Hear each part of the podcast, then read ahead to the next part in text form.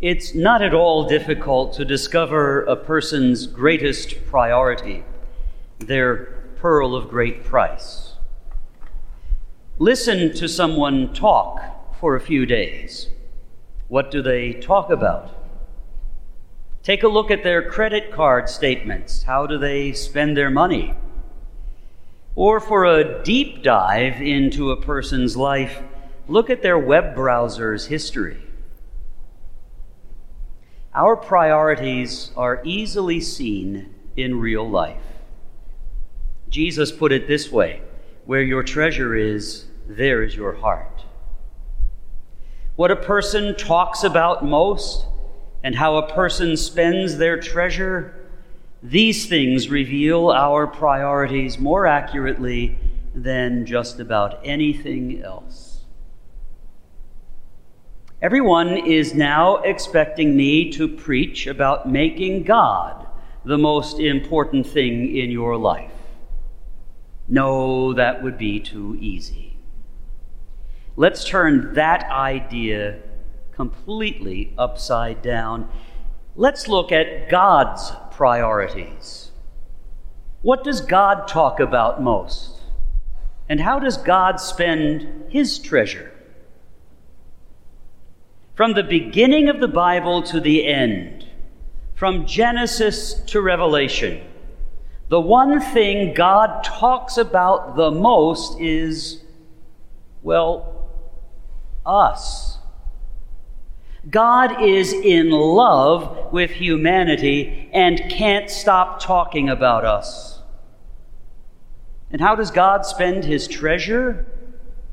Well, that would be on us as well. Consider this God sent his only begotten Son to be with us and to die for us. As St. Paul wrote in the letter to the Philippians, the Word of God become flesh did not deem equality with God something to be clung to, but he emptied himself, taking the form of a slave, being one of us. You, you are the most important thing to God.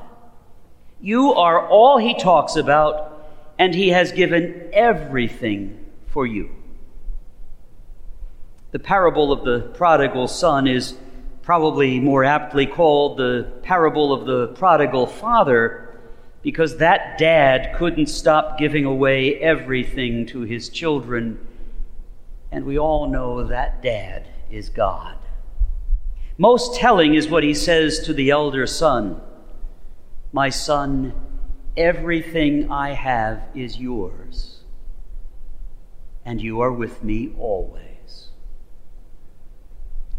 The heart of every Mass is precisely this truth the Word of God in the flesh telling you, This is my body, which will be given up for you.